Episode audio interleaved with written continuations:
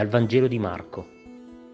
In quel tempo si avvicinò a Gesù uno degli scribi e gli domandò, Qual è il primo di tutti i comandamenti? Gesù rispose, Il primo è, Ascolta Israele, il Signore nostro Dio è l'unico Signore. Amerai il Signore tuo Dio con tutto il tuo cuore e con tutta la tua anima, con tutta la tua mente e con tutta la tua forza.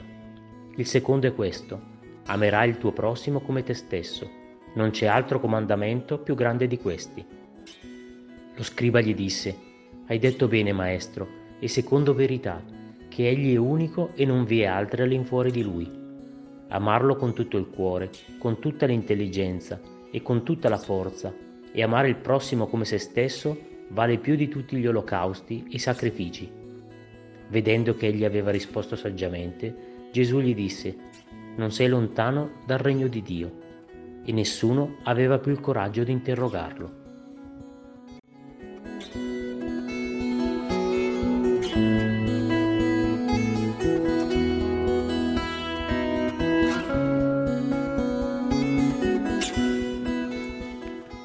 Ascolta, amerai. Accolgo questi due verbi come due inviti. Accogliere e vivere il primo, ascolta, mi permette di poter concretizzare il secondo. Amerai. Come a dirmi che non posso amare se non mi metto in ascolto. È proprio così. È un'esperienza concreta di vita che faccio ogni qualvolta mi pongo in preghiera davanti a Dio per chiedere di indicarmi la strada del bene. In questo tempo quaresimale Vivo come un privilegio il concedermi più tempo per ascoltare il Signore, la sua parola, perché posso amare solo ciò che conosco e conosco solo colui, coloro che ascolto. È l'ascolto che dirige mente e cuore fuori da sé e aiuta a decentrarsi, a rivolgere lo sguardo altrove, su altro sull'altro, sugli altri. Solo così lo sguardo e l'ascolto saranno nuovi anche su me stessa.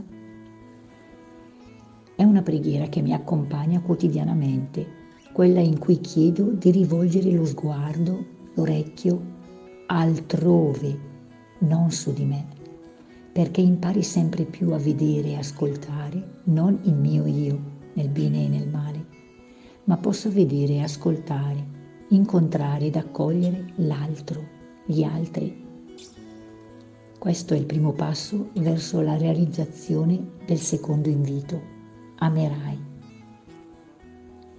Il testo di oggi mi riporta al cuore di questo tempo di grazia in cui ci è fatto dono di ritornare, di convertire lo sguardo, l'orecchio, le parole, i passi, quindi tutto il cuore, tutta l'anima, tutta la mente perché sia nuovo anche amerai il Signore tuo Dio, il prossimo e me stessa.